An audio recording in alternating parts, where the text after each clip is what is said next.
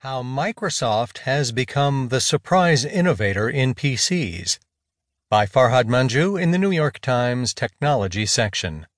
I'm Keith Sellon-Wright.